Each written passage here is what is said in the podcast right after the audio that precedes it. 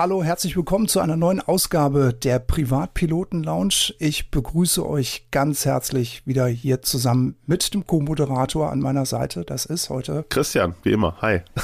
Hi Christian und Christian, wir haben wieder einen Interviewgast gefunden. Wen werden wir uns heute in die Kunstflugbox holen? Ja, äh, wir freuen uns heute, dass Uwe Rammert mit dabei ist, ähm, der uns mal ein bisschen was über Airshows, äh, Kunstflug und allem, was da so links und rechts dranhängt, ähm, erzählen möchte. Und ja, da freue ich mich doch sehr, ähm, dass wir ihn heute halt hier haben. Und ähm, Uwe, stell dich doch mal kurz vor.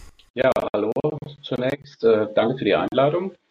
Ja, wer bin ich? Ich bin der Uwe Ramert, äh, mittlerweile kurz hinter der 60, als äh, Kind in der Nähe eines Flugplatzes aufgewachsen und so fing der ganze Kram irgendwo an. Äh, beruflich bin ich heute Privatier. Ich habe also über 25 Jahre lang mein eigenes Unternehmen gemanagt und habe mich dann Ende 2017 entschieden, die Firma zu verkaufen und bin heute in der glücklichen Lage, äh, auch in diesen schwierigen Zeiten mit ziemlich viel Freiraum das Ganze ertragen zu können. In der Fliegerei, wie schon gesagt, seit Kindesbeinen an und seit etwa auch 25 Jahren in dem Thema Airshows unterwegs, Kunstflug.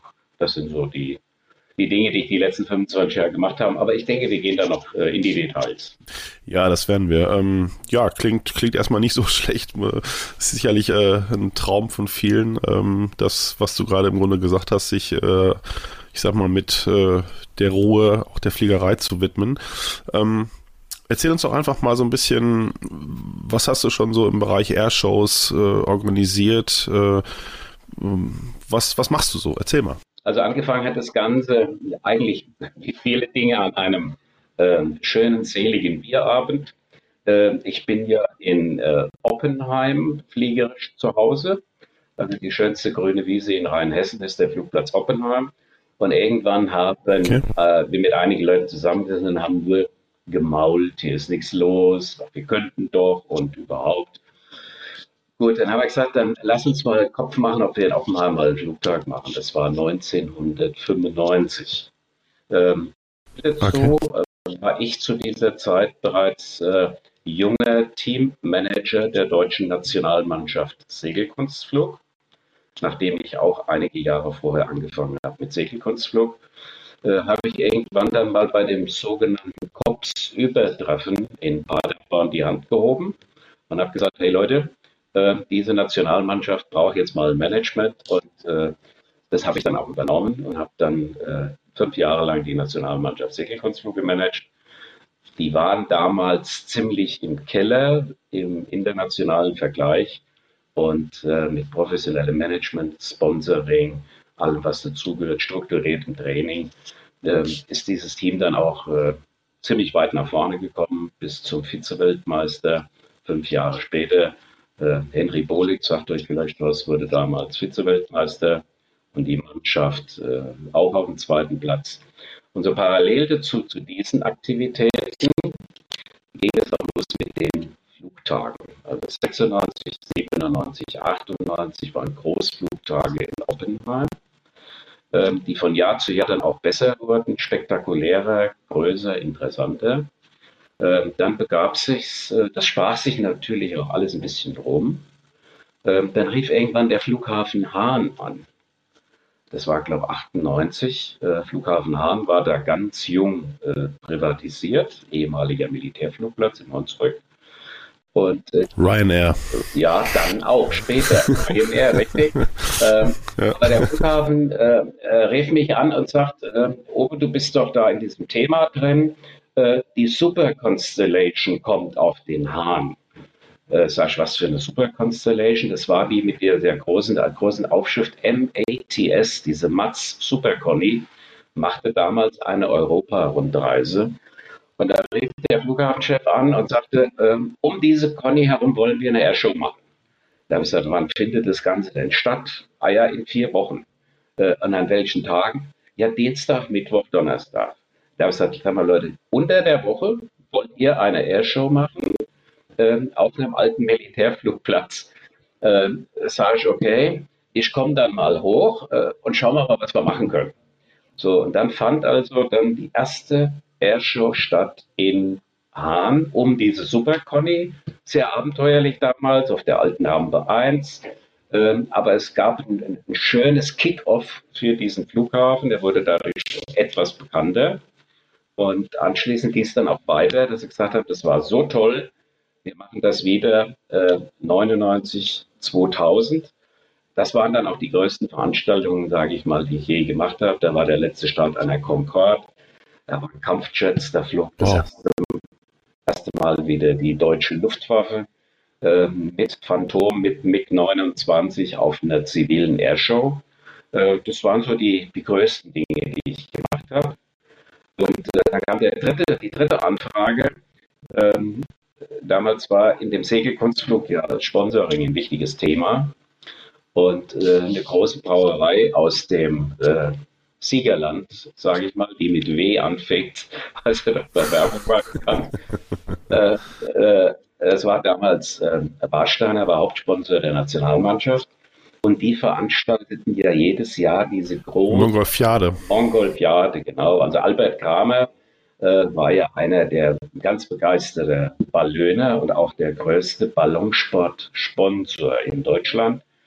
Und der sagte dann, sagte Uwe, Mongolfiade ist toll, aber wir haben tagsüber tausende von Leuten hier und nichts passiert, weil die Ballone fahren immer nur morgens und abends. Ja.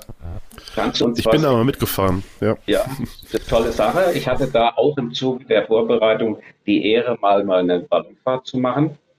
Ähm, und dann habe ich dann auch in diese Warsteiner Mongolfiade zwei Jahre hintereinander eine Airshow hineingebaut, ins Wochenende, tagsüber aber es gibt ja keinen Flugplatz dort. Das heißt, das Ganze Richtig, wurde ja. koordiniert von Paderborn von Soest Bad Sassendorf, so dass ähm, es in Warstein eine Airshow gab, sogar mit Start und Landung von Flugzeugen auf dem Veranstaltungsgelände. Äh, ja, mit Kooperation natürlich, äh, ihr wisst, wie das läuft, äh, Regierungspräsidium, RP Münster, musste alles schon vorbereitet sein. Aber es ist gelungen. Das ist so der Background etwas mit den Airshows, die ich als Organisator gemacht habe. Ähm, Im Hintergrund ist da natürlich eine internationale Vernetzung. Es gibt ja die äh, European Airshow Council. Ähm, da bin ich seit 2000 äh, dazugestoßen. Wir haben jedes Jahr eine, eine Convention irgendwo in Europa. Und dort vernetzt man sich natürlich. Das sind in der Spitze bis zu 300, 400 Delegierte aus ganz Europa, auch aus, äh, aus den USA, auch aus Jordanien. Ähm, und dort tauscht man sich aus. Da wird ein, ein großes Netzwerk auch gepflegt. Und so kam es dann irgendwann auch mal zu diesem Thema äh, Royal Jordanian Falcons. Aber auch das gehen wir dann, glaube ich, noch separat an. Genau, da würden wir dann gerne später nochmal drauf eingehen. Ich würde gerne nochmal zum Segelkunstflug den Schritt zurück machen, gerne. Du hast gesagt, die Mannschaft war ziemlich im Keller. War die jetzt leistungsmäßig im Keller? Waren die flugzeugtechnisch hinten dran? Was hast du mit denen gemacht? Hast du die trainiert? Weil du bist ja selber auch Kunstflug geflogen. Also wichtig war zunächst mal eins, äh, Möglichkeiten zu schaffen, dass mehr trainiert wird. Das hängt natürlich immer mit, mit Geld zusammen. Und es hängt hm, ja, mit Infrastruktur zusammen und mit einem strukturierten Handeln.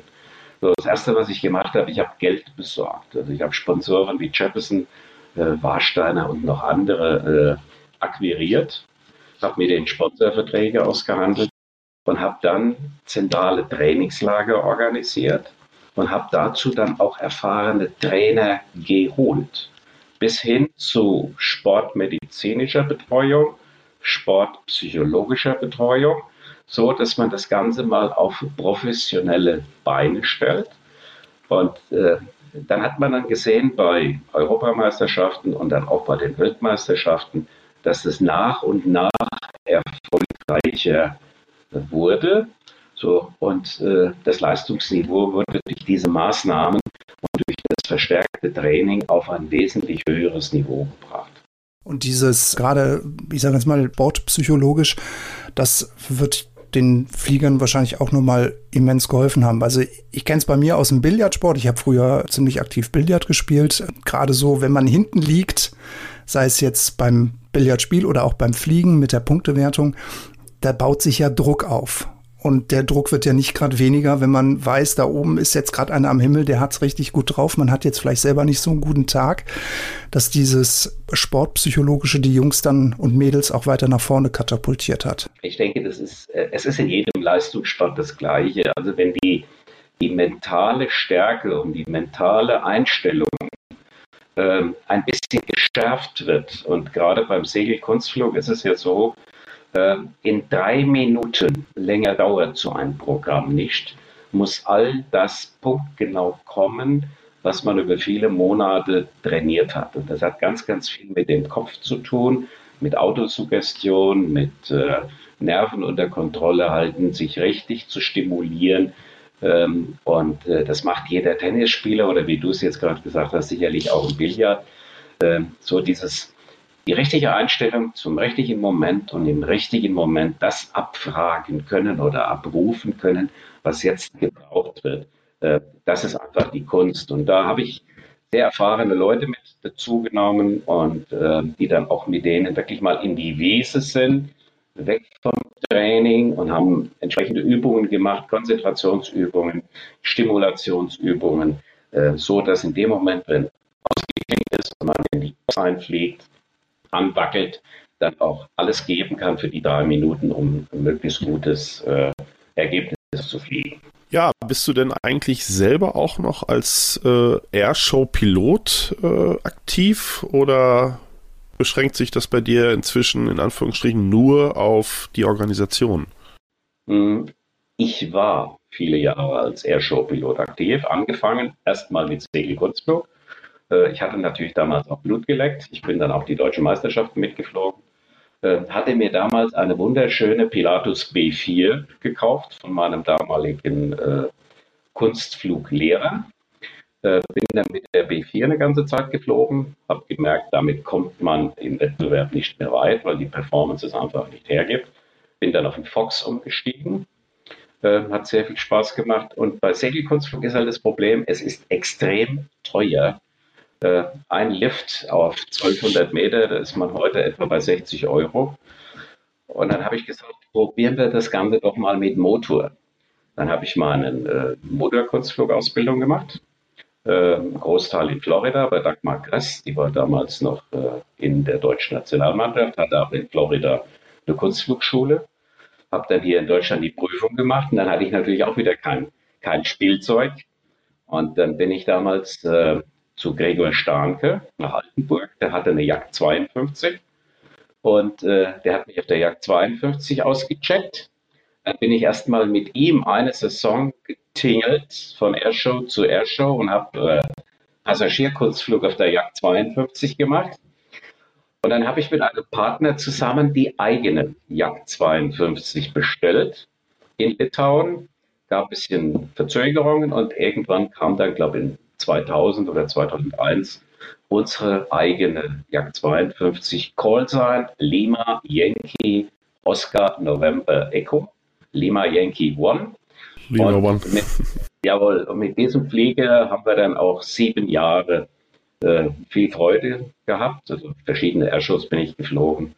Und irgendwann kommt dann halt auf der Punkt, ähm, wo man dann montags morgens äh, am Schreibtisch sitzt in seiner Firma ist fertig wie ein Brot und fragt sich, warum tue ich mir das an? Das ganze Wochenende machst du in Anführungsstrichen äh, die Airshow-Hure und montags und dienstags bist du, bist, du, bist du zu nichts mehr zu gebrauchen.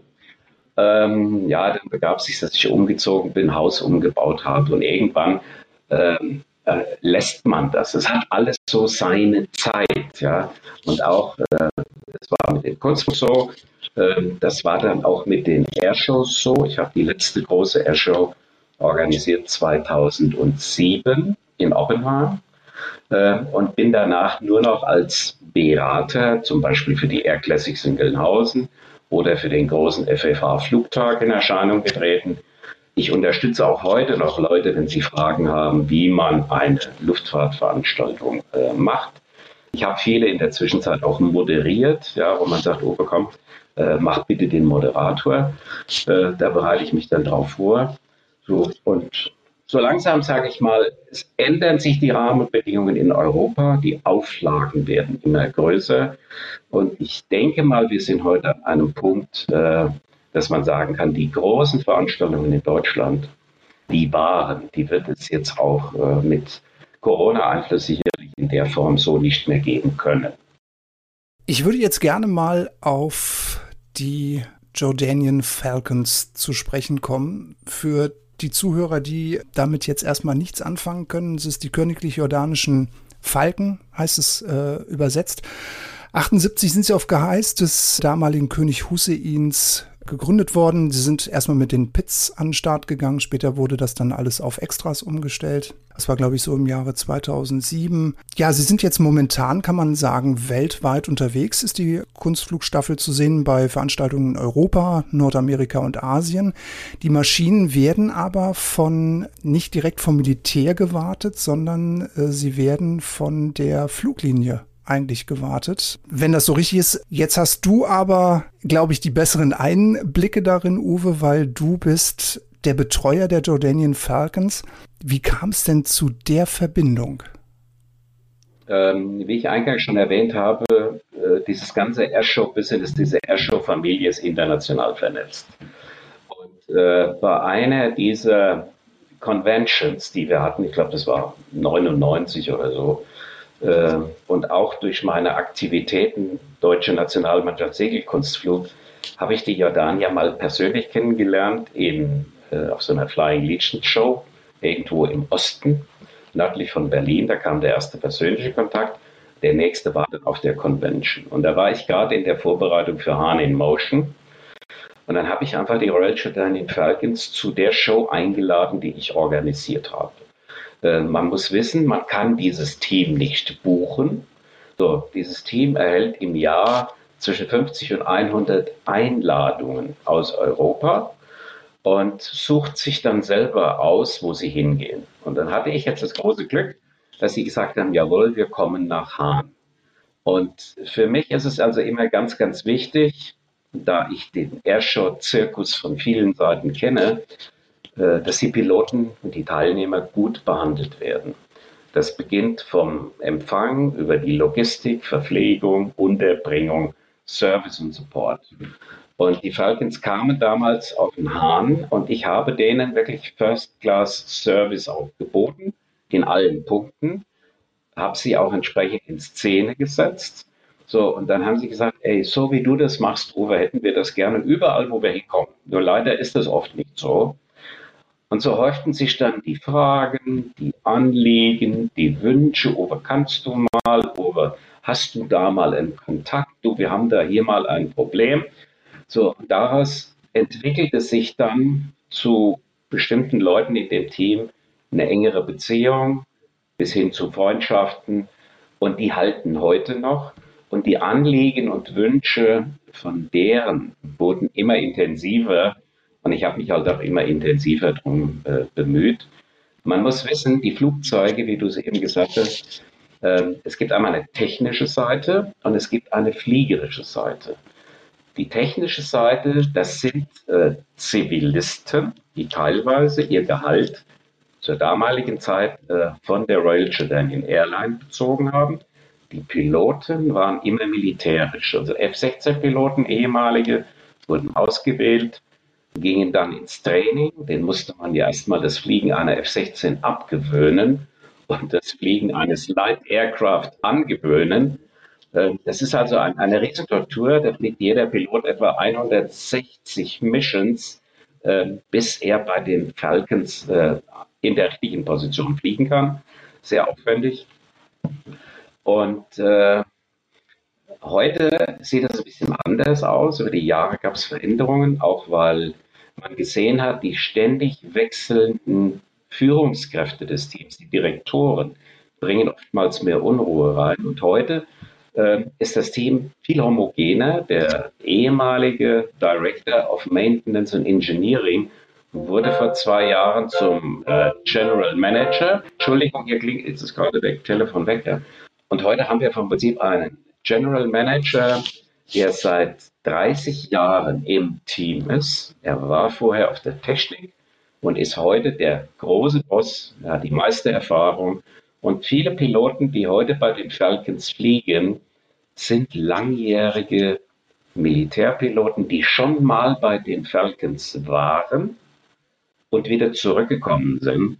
Und derzeit ist wirklich nur noch ein aktiver Militärpilot im Team, weil es kostet natürlich wahnsinnig viel Zeit, wahnsinnig viel Geld, immer wieder einen neuen Pilot in das Team hineinzubringen.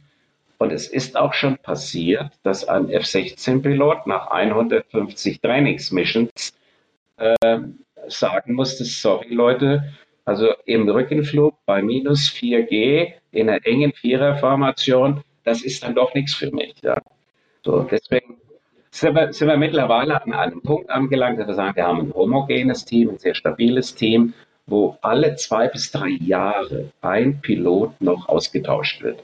Ansonsten sind das alles ganz erfahrene ehemalige Verhaltenspiloten. Ähm, und die fliegerische Leitung hat der Jamil Zayat, der ist seit 2004 Team, war zwischenzeitlich mal wieder raus, war mal wieder zwei, drei Jahre beim Militär äh, und ist heute wieder äh, zurück und es läuft hervorragend. Und dein, dein Kernaufgabengebiet ist im Grunde dann die, die gesamte Orga quasi in ja, Europa, kann man das so sagen? Äh, man kann so sagen, die bekommen eine Einladung, sage ich mal, von einem Veranstalter. Dann klingelt bei mir das Telefon, sagt Uwe, ich habe eine Einladung von hier, von da, im deutschsprachigen Raum oder äh, auch mal in Tschechien als Beispiel. Kannst du dich mal schlau machen, ob das Ganze was für uns ist? Ähm, in Tschechien geht, glaube ich, noch so einiges, oder? Es geht etwas mehr. Ja, es geht etwas mehr. Ähm, äh, auch in Polen geht etwas mehr. Äh, wie das dieses Jahr aussieht, kommen wir später noch drauf. Äh, aber gut, dann fährt man hin und ich nehme mal ein Beispiel auch in Deutschland. Ja. Es gab eine Einladung von Degerfeld ja, im, im Süden, im Schwarzwald. Da fahre ich hin und dann sage ich so, Leute, äh, wenn die Falcons kommen, muss euch klar sein, was wir brauchen. Ja, wir brauchen, die sind eine Woche da. Ich brauche für zehn Leute für eine Woche jeweils Einzelzimmer. Das sind dann 70 Room Nights. Wir brauchen Sprit, wir brauchen Smoke Oil. Dann haben wir Leute dabei, die muslimischen Glaubens sind, die sich ein bisschen anders auch ernähren. Das heißt, das Catering auf dem Flugplatz, ja, dann Presse- und Öffentlichkeitsarbeit. Äh, dann stehe ich dem Veranstalter zur Seite, äh, was im Vorfeld kommuniziert wird. Äh, auch sag ich mal, die Botschaft, die ja hinter dem Team ist, zum einen Frieden, Freundschaft, Völkerverständigung und das Werben für, das Tourist, also für den Tourismus in Jordanien. Dafür braucht man natürlich eine Plattform. So, das heißt, die Presse, die Pressemitteilungen, die da rausgehen, äh, müssen den richtigen Inhalt haben. Äh, die Interviews, die teilweise auch geführt werden mit Funk, Fernsehen oder äh, Radio, sollten die richtigen Inhalte haben. Äh, das Bildmaterial, was im Vorfeld zur Verfügung gestellt wird. Das sind alles Dinge, um die ich mich kümmere, äh, bis hin zur Logistik zwischen den einzelnen Veranstaltungen. Das Team wird ja äh, nach Europa gebracht mit zwei Herkules C-130. Die Flugzeuge sind auseinandergebaut und da wird immer ein Startpunkt ausgesucht. Es sollte eine, so, eine Erd die, die, die Flugzeuge sind zerlegt und werden dann äh, zum jeweiligen Event geflogen? Ja, das, also die, zur Tour, zum Tourstart in Europa. Ne? Das, das okay, okay. Richtig. Nein, nein, nein. Es gibt also ein, es, es, wird also am Anfang der Saison ein guter Flow. Klingeln die aber dann weiter mit der Extra. Also die wird jetzt nicht jedes Mal verlegt, äh, zerlegt. Startpunkt und Endpunkt ist immer in der Regel eine Militärbasis, wo die Herkules C-130 operieren kann. So, das heißt, es kommen zwei Herkules. In jeder Herkules sind zwei Flugzeuge drin und jeweils ein Teil des Teams. Und auf dieser Airbase wird das Flugzeug zusammengebaut. Und dann ist meist auf dieser Base dann auch die erste Airshow, nicht immer, aber meistens. Und dann beginnt die Tour durch Europa. So, das heißt, es wird also auch ein Servicefahrzeug, ein großer Van gebaut, wo Ersatzteile, Werbematerial, wo die Koffer transportiert werden, denn in so einer Extra ist halt nicht viel Platz. So. Und das sind immer zwei Mann auf der Straße, acht Mann in der Luft. Das ist ein Moped. Ja, ist ein Moped, wie du sagst. Ja. So, und dann wird dieser Flow durch Europa, den besprechen wir vorher. Ähm, ich assistiere dann halt auch, äh, wenn es nötig ist und stehe natürlich auch als Troubleshooter äh, hier zur Verfügung. Denn wenn bei einem Ferryflug Wetter irgendwo ein Problem ist und es muss schnell nochmal was organisiert werden, äh, dann bin ich natürlich auch wieder gefragt. Wie oft begleitest du die dann, die Falcons? Also wenn wir jetzt nicht gerade Corona haben, wenn jetzt mal alles ganz normal läuft? Also ich suche mir meistens zwei Shows äh, pro Saison im Ausland äh, aus. Zum Beispiel, ich war mit in Irland, in, in, in Bray, äh, ich war mit in Gdynia, äh, in Polen. Also interessante Shows, ja, wo ich dann auch mit hingehe, wo ich sie dann auch vor Ort äh, selbst moderiere. Und natürlich im deutschsprachigen Raum bin ich eigentlich immer dabei. Weil ich mache dann halt auch die, die, die Tagesbetreuung vor Ort, die Koordination, äh, Koordination zwischen Veranstalter und dem Team, äh, das Timing in der Airshow, äh, macht die Moderation, die Inszenierung, die Vorstellung des Teams. Äh, das ist alles dann meine Aufgabe hier im äh, deutschsprachigen Raum. Ganz kurze Zwischenfrage mal, Uwe, wie sehr juckt dich das dann als ehemaliger Airshow-Pilot selber nochmal einzusteigen und nochmal eine Rolle zu fliegen? Die Gelegenheit habe ich ja nach wie vor. Okay, alles klar. Ich, ich halte mich immer äh, current ähm, ich bin jetzt äh, letztes Jahr Jagd 52 TB geflogen, das Jahr davor. Also ich lasse mich immer auf der Jagd jedes Jahr auschecken. Ich lasse mich auch auf dem Fox jedes Jahr auschecken. Und das Schöne ist, wenn ich in Jordanien bin, äh, habe ich natürlich immer die Gelegenheit, auch in der Formation mit an Bord zu sein. Und das größte Highlight, den größten Wunsch haben sie mir vor zwei Jahren erfüllt. Äh, denn es gibt ja nicht nur die Royal Jordanian Falcons, es gibt ja auch mittlerweile die Royal Jordanian Heritage Flight, wo man die historischen Flugzeuge der jordanischen Luftwaffe in Ehren hält. Und dazu gehört zum Beispiel auch eine Hawker Hunter. So, und ich hatte das, das schöne Vergnügen dann mal mit einer Hawker Hunter über den Golf von Aqaba ein bisschen rumzutoben. Es hat richtig viel Freude ah, okay. gemacht. Richtig viel. Ja, das kann ich mir vorstellen. Ja. Das kann ich mir vorstellen. Ähm, äh, wie, wie kommt denn eigentlich so diese ganze Jordanien-Fliegerei? Warum, woher kommt das? Also so ist das, äh, das ist ja schon ein bisschen was Besonderes. Ja, das ist halt, äh, das war die Intention, ähm, wie der Fritz einleitend gesagt hat. Der König hat etwa vor 45 Jahren gesagt, Leute, ich bin selbst leidenschaftlicher Flieger, sein Sohn übrigens, äh, König Abdullah und jetzt auch schon wieder sein Enkel, äh, der Kronprinz, sind alles begeisterte Piloten. Äh, die haben die Fliegerei im Königshaus im Blut. Äh, und die Intention von König Hussein war es, wir brauchen oder wir, wir etablieren ein Instrument, um für unser Land und für Frieden und Freundschaft und Völkerverständigung zu werben. Und dann hat man damals dieses Team gegründet. Das heißt, es waren sehr große Ziele, äh, die damit verbunden waren. Und das wird heute noch so gelebt. Es ist einzigartig auf der Welt, dass mit äh, mit dieser Zielsetzung äh, ein, ein halb ziviles Team äh, von einem Königshaus etabliert wird, um für ein Land zu werben. Ja, ähm, definitiv. Ähm, das ist, ich sag mal, gerade im Jahr 2021 sicherlich äh, was ganz Besonderes. Ähm, du hast es eben ja auch schon gesagt, das Thema Airshows Europa ähm, durch Auflagen ähm, wird immer schwieriger. Ähm, Gibt es andere Projekte, die du im Moment noch betreust oder wie schätzt du das insgesamt so ein, dieses gesamte Thema Airshows, Zukunft? Ähm, kannst du uns da vielleicht noch ein bisschen was zu erzählen? Also ich sage mal so, ich mache mir ganz, ganz große Sorgen, äh, was die Zukunft von solchen Veranstaltungen angeht.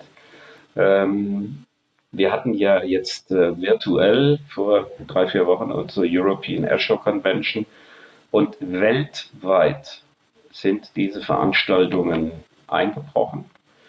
Die ganz großen, speziell auch in England, in den USA, äh, stehen ziemlich ratlos äh, vor einem Scherbenhaufen, weil keiner hat Planungssicherheit. Keine Planungssicherheit heißt auch keine Sponsorgelder, keine planbare Perspektiven für Einladung von Teilnehmern, für ein generelles Setup, was dort nötig ist.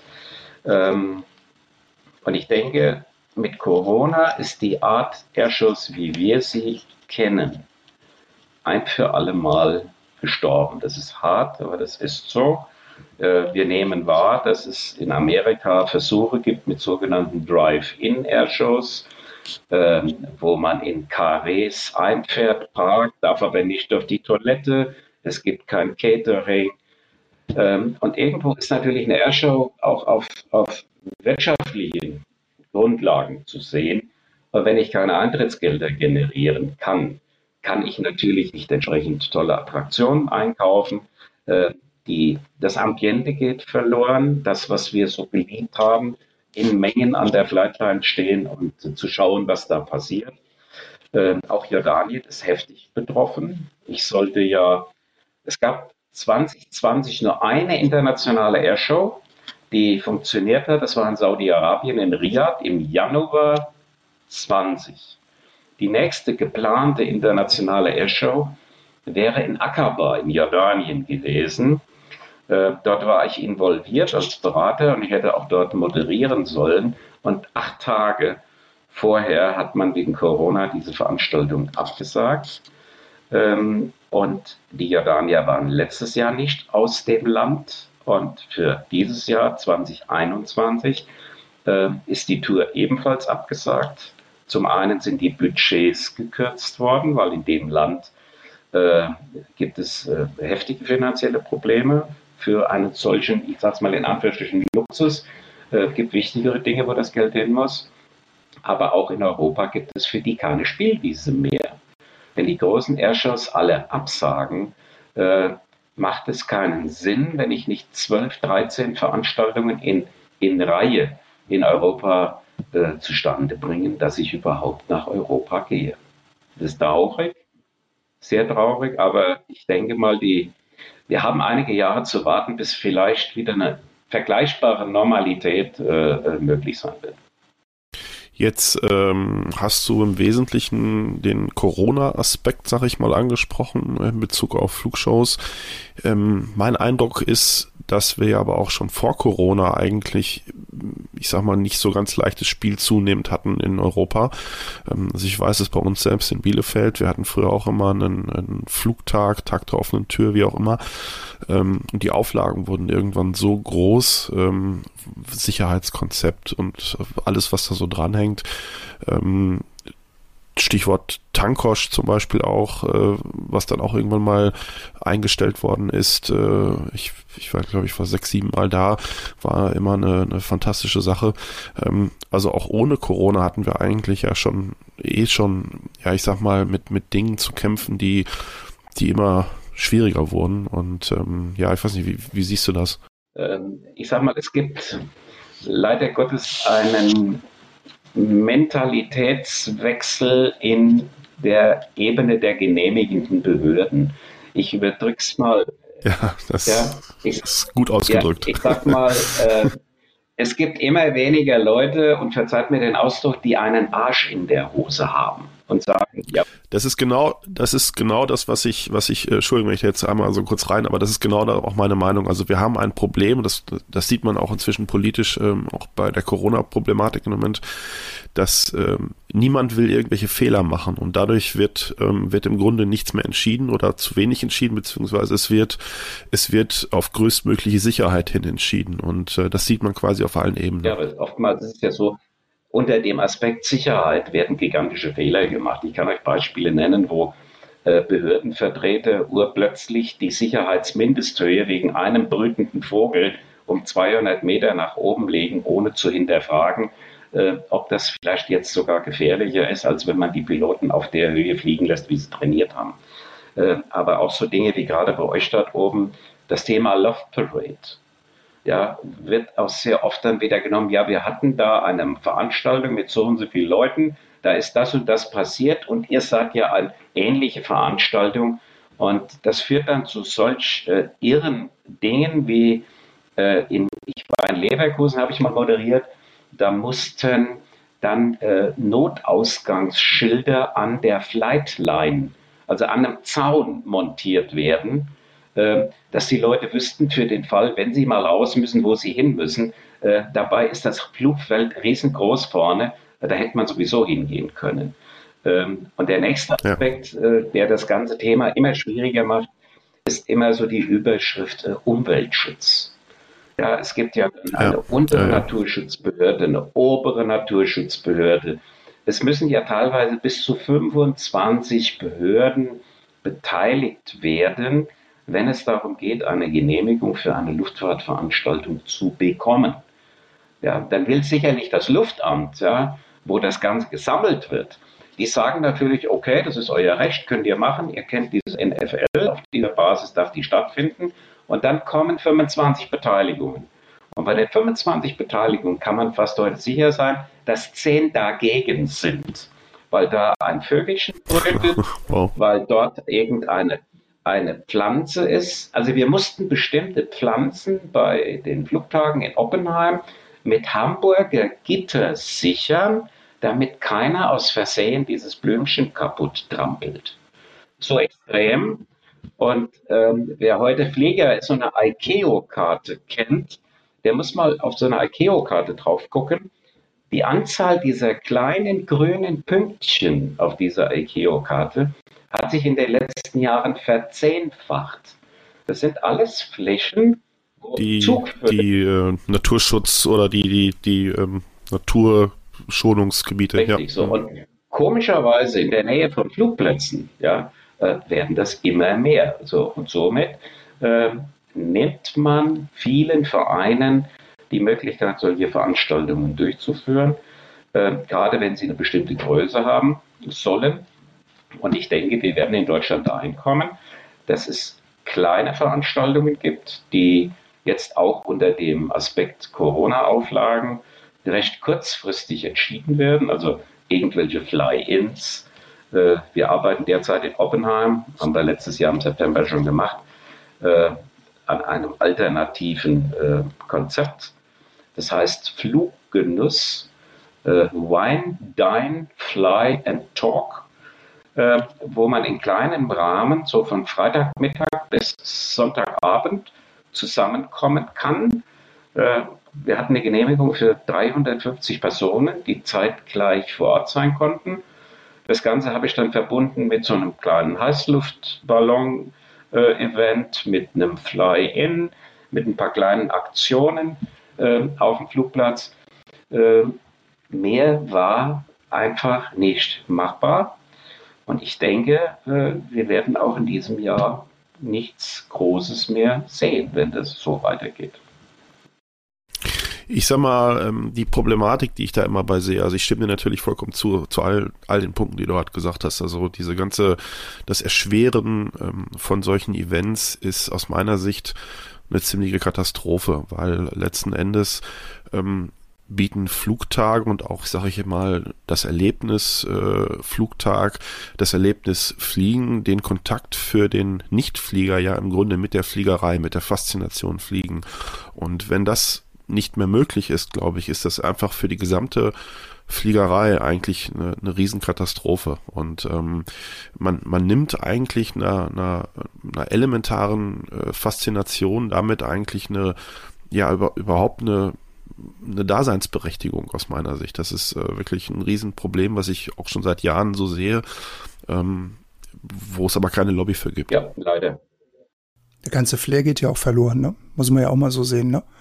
Also wenn ich auf, wenn ich auf einen Flugtag gehe, was weiß ich, sagen wir jetzt mal Flugplatz Kerb Gelnhausen, ja, die am Freitag anfängt und am Sonntag vorbei ist, da werden am Tag, sag ich jetzt mal, 3000 Leute durchgeschleust, da finden Flugshows statt, da wird Kunstflug in der Box vorgeführt, da ist Frankfurt oben drauf gedeckelt, das ist eine Herausforderung, da ist eine Wurst, da willst du ein Bier trinken, da ist abends Halligalli Drecksau Party im Hangar, da spielt eine Rockband. Genau. und dann fällt halt irgendeiner morgens um halb vier besoffen aus, da, aus dem Hangar eben raus. Und das ist meistens der Schlagzeuger. So. Mhm. Ja, da wird uns viel, es wird uns viel, viel, viel, viel genommen im Moment. Ja. Und ich ja. sehe auch äh, noch keine Rückkehr zu diesen äh, Verhältnissen. Wir müssen uns bescheiden. Wir hatten letztes Jahr in Oppenheim im September wirklich ein schönes Ambiente, eine tolle Stimmung. Wetter hat natürlich mitgespielt, das muss immer als Grundlage da sein. Äh, aber es war auch in einem kleinen Rahmen. Wunderbar. So mit Campen unter der Fläche. Äh, wir haben äh, Abstände, haben wir alles schön organisieren können. äh, kleines Catering dabei und so ein kleines Ambiente. Und ich denke, da kann ich nur jedem Veranstalter raten, im Rahmen dessen, was so an Personenzahl genehmigt ist, alles versuchen, alles versuchen, die Flieger, die alten, äh, die Vorführpiloten zusammenzubringen, äh, damit das Ganze nicht komplett stirbt. Sind wir doch mal ehrlich, gerade wir Piloten können uns doch an Vorschriften halten. Also wenn es doch einer kann, sind es doch wir Piloten, oder? Ja, klar. Muss, muss man doch mal so ganz. Ne? Also, wir haben ja eine Zuverlässigkeit in der Prüfung. Richtig, so schaut's ja. aus. Ich, hab, ich hatte nämlich gerade mit, mit dem Veranstalter in Diepholz gesprochen am Donnerstag, am 1. April. Und dann habe ich gefragt, wie schaut's aus? Macht ihr eure Veranstaltung? Wir wollten eine Sendung drüber machen. Da hat er zu mir gesagt, nee, machen wir nicht, weil wir haben Angst, auf den Kosten sitzen zu bleiben, das, was du gesagt hast. Dann dieses Hygienekonzept, das sie überhaupt nicht umgesetzt bekommen oder sie kriegen es umgesetzt, aber wer hält sich denn dran, ja? Also die Fußgänger, das wird schwierig. Die Piloten werden sich dran halten, aber die Fußgänger, klar, dann ist es auch ein bisschen Unwissenheit dabei, aber die haben abgesagt, die haben gesagt, nee, machen wir nicht. Und so wird, glaube ich, auch dieses Jahr, wie du schon gesagt hast, ein Fly-In nach dem anderen wird wahrscheinlich umfallen. Ja. Und das ist echt schade. Ja. Und das Schlimme ist einfach, äh, in den Ländern, wo diese Airshows eine ganz andere Tradition haben und auch ein ganz anderer Wirtschaftsfaktor, also ich sag mal England, Royal International Air Tattoo, USA, Oshkosh und so weiter, äh, bei denen geht natürlich jetzt auch die Sorge um, dass die ganzen Partner, die jahrelang an ihrer Seite waren, ob das jetzt Security ist, ob das äh, die Schildermaler sind oder irgendwelche Caterer oder, oder Lieferanten, dass die diese Corona-Zeit überhaupt nicht überleben. So dass man, wenn man wieder irgendwann einen Restart machen könnte, ganz viele der wichtigen Partner am Rande äh, das ganze Thema überhaupt nicht wirtschaftlich überlebt haben. Ne? Das ist die große Sorge, die sich bei vielen Veranstaltern auch breit macht. Auch Belgien, Senegal, äh, die ganz Großen, die sagen einfach, ich weiß nicht, ob wir das überhaupt noch können, weil es gibt keine Partner mehr. Aber wir machen das Beste draus. Einfach Kleinen. Ich habe ja die, die Facebook-Seite äh, als Admin, wo wir etwa jetzt 6000 Leute sind. Äh, ich versuche die, die Mannschaft, die Familie immer ein bisschen bei Laune zu halten. Ich versuche sie auch zu informiert zu halten über das, was läuft. Äh, Packen wir auch in die Show Notes übrigens, ne? also die, den Link zur, zur Facebook-Seite. Ja. Und äh, ja, dann wird man sehen. Und ich spüre jeden Tag, also wenn ich am Flugplatz bin und fliege, äh, die Leute sind heiß, die Zaungäste sind da. Äh, es wird gefragt, wann findet wieder mal was statt? Was ist mit eurem Tag der offenen Tür? Was ist mit Fluggenuss? So, und wir stehen dann auch da und sagen, Leute, sorry, wir würden ja gerne, aber wir haben keine Planungssicherheit. Und das ist das Traurige an dem Thema. Du hattest es angesprochen, wir sind schon zwei, dreimal drüber gestolpert, diese European Airshow Convention, in der du Mitglied bist. Kannst du uns ein bisschen was oder darfst du uns was über die Themen sagen, die ihr besprochen habt? Was, welche Rolle hast du da inne bei der Convention? Also ich bin seit 20 Jahren dabei. Ich bin dort auch immer wieder mal äh, Vortragsredner. Ich habe jetzt letztes Jahr einen Vortrag gehalten. Äh, gute Airshows aus der Perspektive eines äh, Moderators äh, wo ich dann auch mal den Veranstaltern etwas um die Ohren haue, was mir nicht gefallen hat bei großen Veranstaltungen und was man vielleicht besser machen kann. Es geht äh, in großen Teilen natürlich auch um Sicherheit bei, äh, bei dieser Convention immer wieder. Es geht um Marketing, es geht um Media, ähm, es geht um äh, neue behördliche Veränderungen auf der ganzen Welt äh, was kommt. Es geht um das Thema, wie operieren man immer älter werdende Flugzeuge. Äh, wie sieht es mit Nachwuchspiloten aus für diese alten Warbirds? Äh, das sind immer wieder äh, Themen. Ähm, dann gibt es Workshops, zum Beispiel alle Fast-Jet-Piloten, die es in Europa gibt, also die, die F-16, F-18 äh, fliegen, äh, von Griechenland über Türkisch.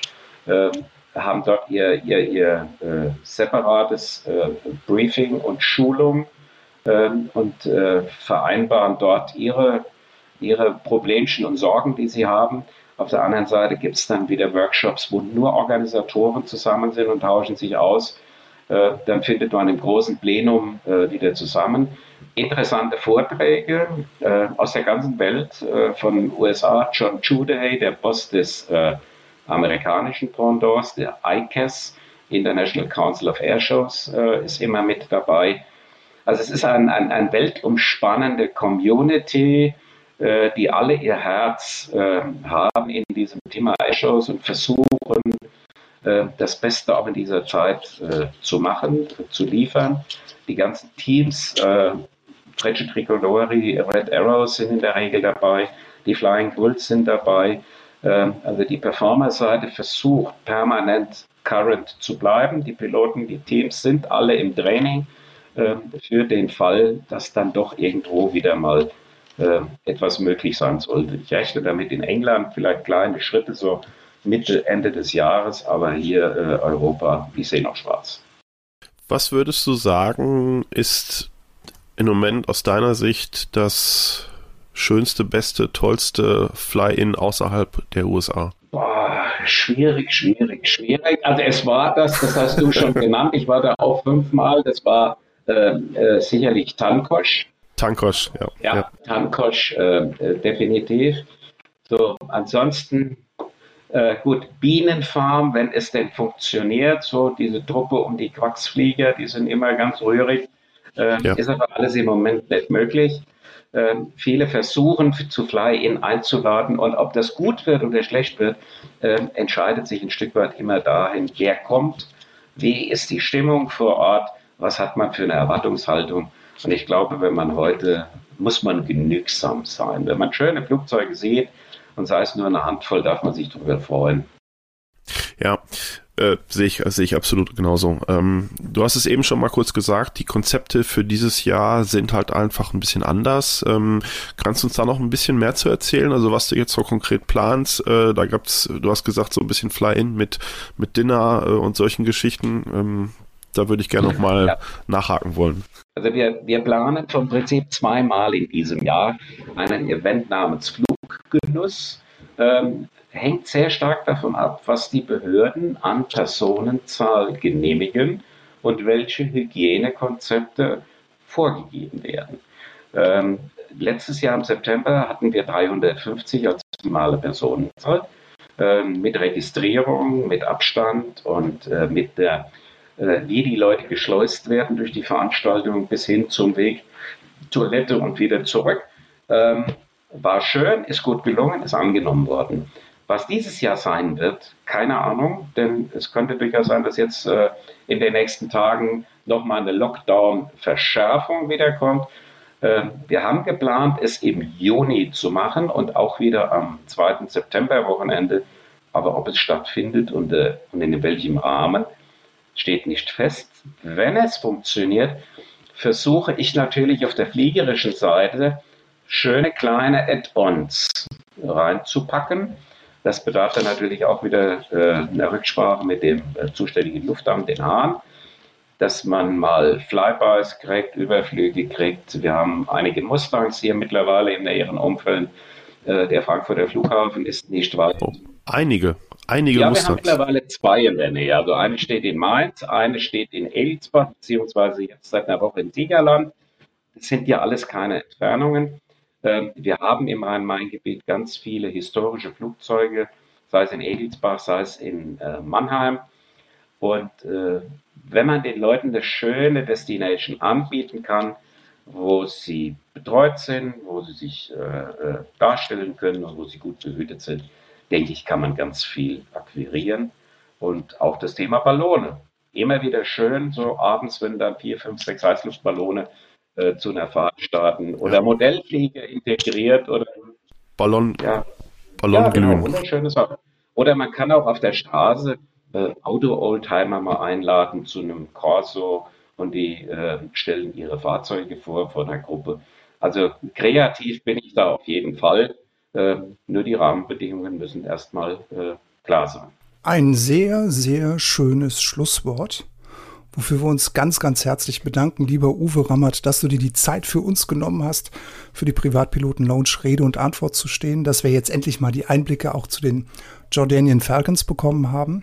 in den wilden Zeiten, ja, was wünscht man da immer? Bleib gesund. Das ist, glaube ich, irgendwie so der dämlichste Standardsatz, den man jetzt momentan in der deutschen Bevölkerung hört. Bleib schön gesund. Ich meine es aber wirklich von Herzen, lieber Uwe. Bleib ja. schön gesund. Ich wünsche dir wunderschöne Ostern und always many happy ja. landings. Und äh, wir drücken natürlich ganz fest die Daumen, dass äh, das mit den Flugshows hoffentlich wieder von 0 auf 100 rabiat anzieht. Das wünschen wir uns alle. Und äh, die beste Medizin ist, geht raus auf den Flugplatz. Da ist Platz, da ist frische Luft und es gibt noch was fürs Auge und fliegt einfach. Deutschland ist so schön. Also herzlichen Dank auch an euch und äh, wir bleiben in Kontakt bis die Tage. Ja? Ciao. Alles klar. Herzlichen Dank. Jo. Bis dann. Ja, Dankeschön. Ciao. Alles Gute. Ciao. Bis dann. Ciao. Tschüss. Ihr Lieben, vielen herzlichen Dank, dass ihr wieder zugehört habt. Alle wichtigen Informationen über Uwe Rammert, über die Facebook-Seite, über die Jordanian Falcons, das werden wir euch unten in den Show Notes, werden wir euch das äh, verlinken. Wir sind jeden Mittwoch um 21 Uhr auf Clubhouse in, auf Sendung live. Christian und ich, wir posten das immer bei uns auf der Seite. Christian, was haben wir noch? Telegram-Kanal, genau. Telegram. Ja. Genau, Telegram-Kanal, Facebook äh, etc. Ähm, das Einfachste ist einfach äh, auch ähm, in die Shownotes zu schauen. Oh, da werden wir auch die ganzen Links jetzt, die heute so in dieser Runde gefallen sind zu den Airshows und überhaupt äh, werden wir entsprechend äh, posten.